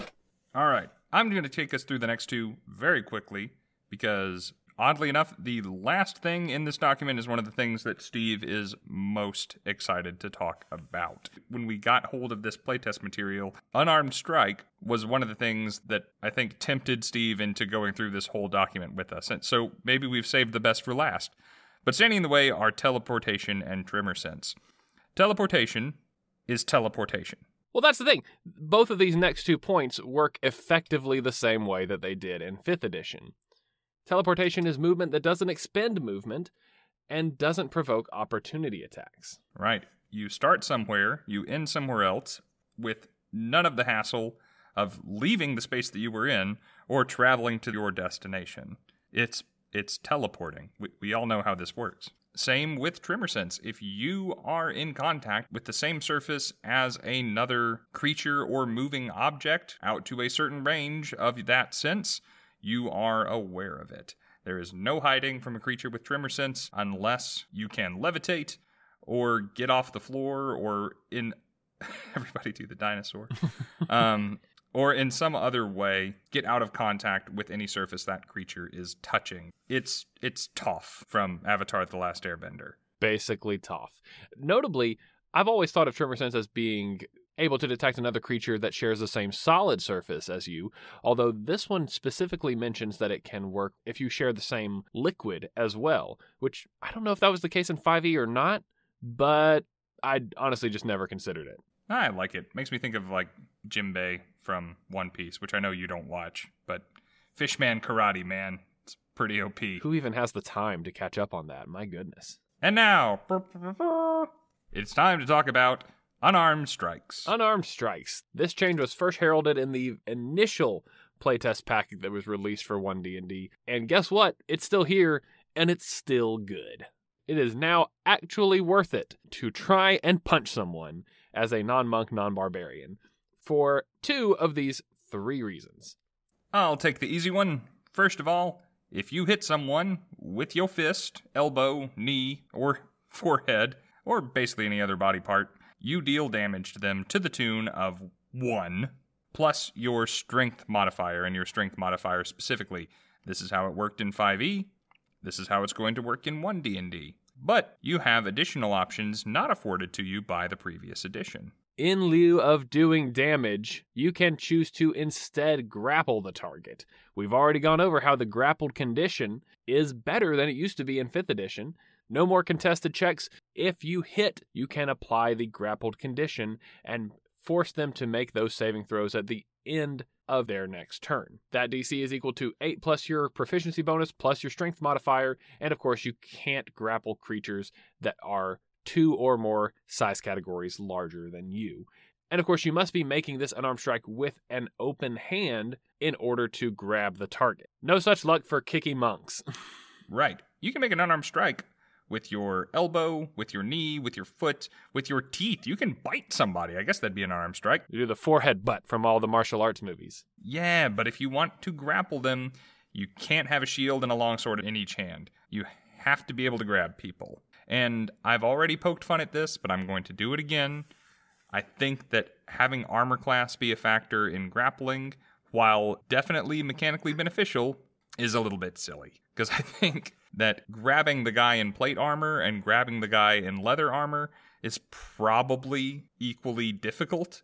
Maybe even arguably easier to grab the clunky paladin wearing the plate mail who hasn't got as high of a dexterity than it would be for the lithe and slippery rogue in light armor. But hey, that this is how it's written. Your final option does not require you to have an open hand like the grapple one does. You can also shove your target, pushing them either five feet away from you or, the almost always better option, knocking them prone. And just like the grapple, the shove is not possible if they are two or more size categories larger than you. All right, I poked fun at the last one. This one I really like, especially for classes that will get more than one attack.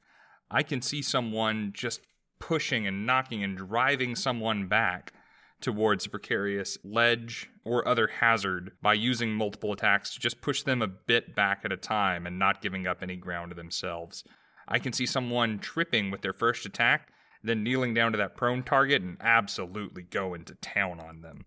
This not only is very mechanically advantageous, as I would argue the previous points are, but gives you a new way to use this unarmed strike in a meaningful way that does make sense. I think if you can hit somebody's armor class, you should be able to palm strike them back regardless of what kind of armor they're wearing. Right, and these changes to the unarmed strike are important because these options are available to you each unarmed strike, meaning that, as Rob said, you can do this multiple times a turn. And for those of you who enjoy playing monks, your characters will actually be good now.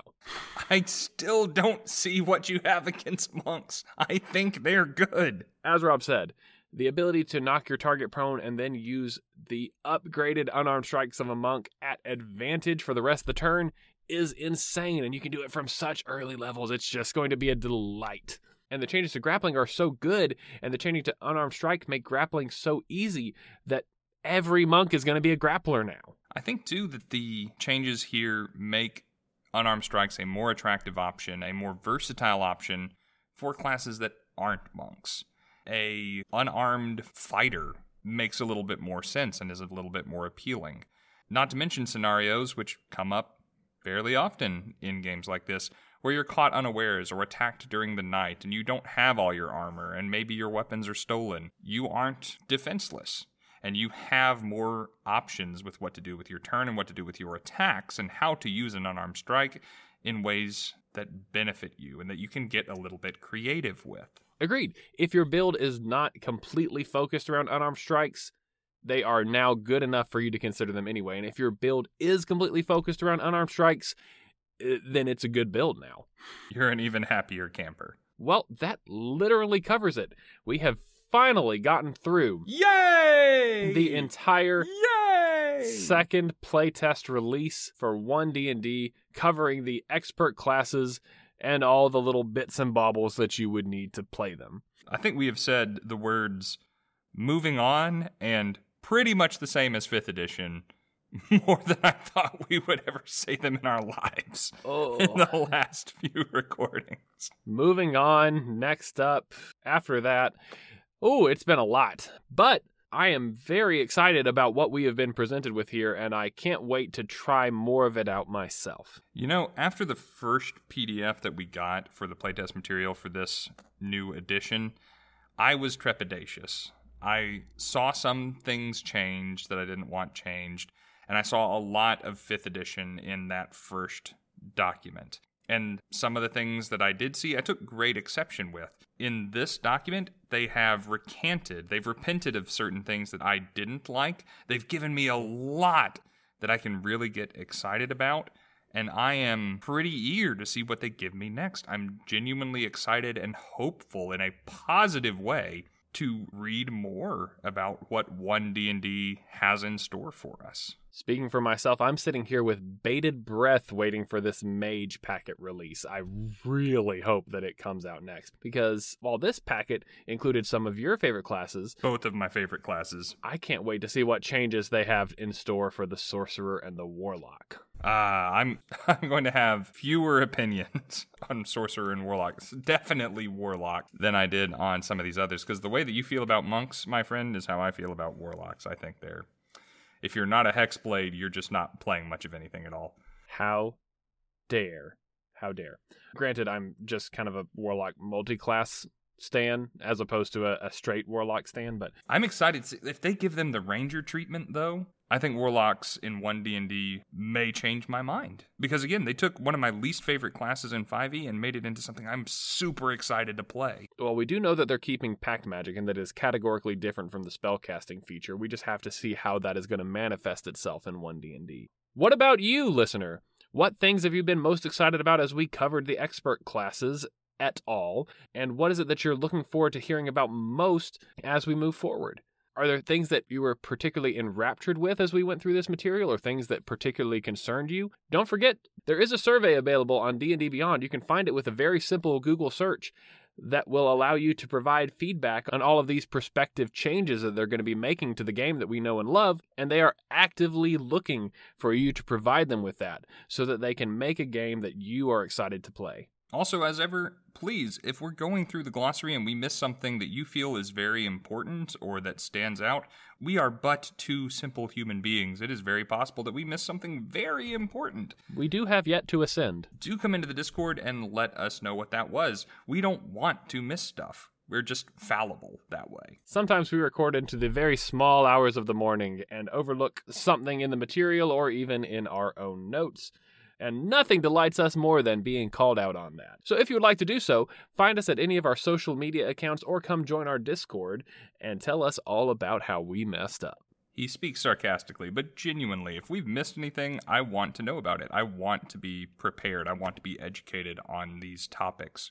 And by the way, before we say farewell, I would just like to thank one particular member of our Discord, Walter McIntyre. Starting a few months back and at no request of ours, and with very little by way of fanfare, Walter McIntyre has been the sole financial supporter of this podcast by going to our page on anchor.fm and signing up for a monthly contribution. Walt, we appreciate you, buddy. We're super glad to have you here and grateful for what you are doing to support our little show. If you would like to join Walt, then please click the link in the description of the episode, and we will thank you for your support as well. We will continue to cover more 1D&D playtest content as it is released. Bear with us as we're going into the holiday season. I'm going to go back onto the road for the last few shows for Misty Mountain Gaming, and we will be celebrating the holidays as we do every year with our families. But though we may have to wait a couple of weeks for it, we look forward to continuing to talk about our favorite hobby with you very soon in the next episode of Bardic, Twinspiration. See you then.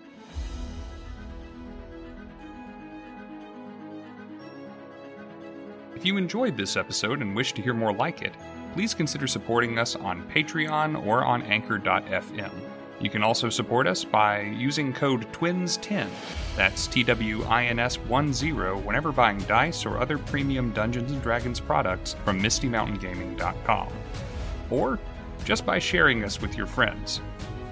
If you'd like to join the conversation, please join our community Discord or reach out to us on Facebook, Instagram, or Twitter. Links to all of that below the episode. And hey, in case you don't hear it anywhere else this week, we love you guys. Till next time. Sorry, I think I have coyotes.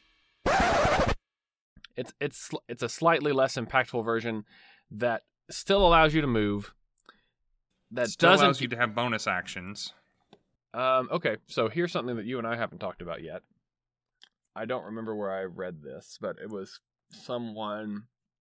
Again, if you tell me what you're talking about, I will maybe be able to help more. Anytime that you cannot take actions, you also cannot take bonus actions. You can only take bonus actions if you have the ability to take an action. Hmm. I mean, that makes sense, and I've always thought it was strange. Here it is. Uh, D&D Beyond. PHB Chapter 9 Combat. On the section for bonus actions, we find the last sentence. You can choose when to take a bonus action during your ch- turn unless the bonus action's timing is specified, and anything that deprives you of your ability to take actions also prevents you from taking a bonus action. Damn. Okay. I've run that wrong for years. Uh, I, this is a relatively recent revelation for me. If it is true, Chapter 9 PHB. Let me look it up real quick. I'm in there now. Okay, here we go. Um. Yep. That's there. One line in one book. Yep. That is the thing that I don't like about D&D 5e. Everything okay? I, I'm hearing some sounds. Inside or outside? So I had been hearing voices for a while, and I just told myself, ah, it's probably nothing. This, this has been going on for a while, so I got up, and apparently Puppy Dog Pals was playing on Marietta's computer while it was asleep, with no one in the room, while my whole family was asleep in the other room, and it was playing pretty loudly. Like I could hear it through all of my sound muffling stuff and two closed doors, but everyone's on cold and flu medicine, so I, they just slept right through it. Nice. In lieu, in lieu, in lieu of doing, damn it. Sorry, that sounded. In lieu of doing Louis, Dewey, and Huey. Uh, I'm I'm gonna have so many fewer, many fewer. S- I'm going to have fewer opinions on source on sorcerer and warlock. It's definitely warlock. Is it anchor.fm? Oh, sorry. I see what you mean. Um, Uh, In case anyone else wants to join Walt and want to make sure they know where to find him. Anchor.fm, and I can splice that if I need to. There we go. Yeah, you yeah, you'll need to. Um, because anchor.com is just a picture of an anchor. That is literally the whole thing. I can't believe that they wasted that that URL. Hit the freaking stop button.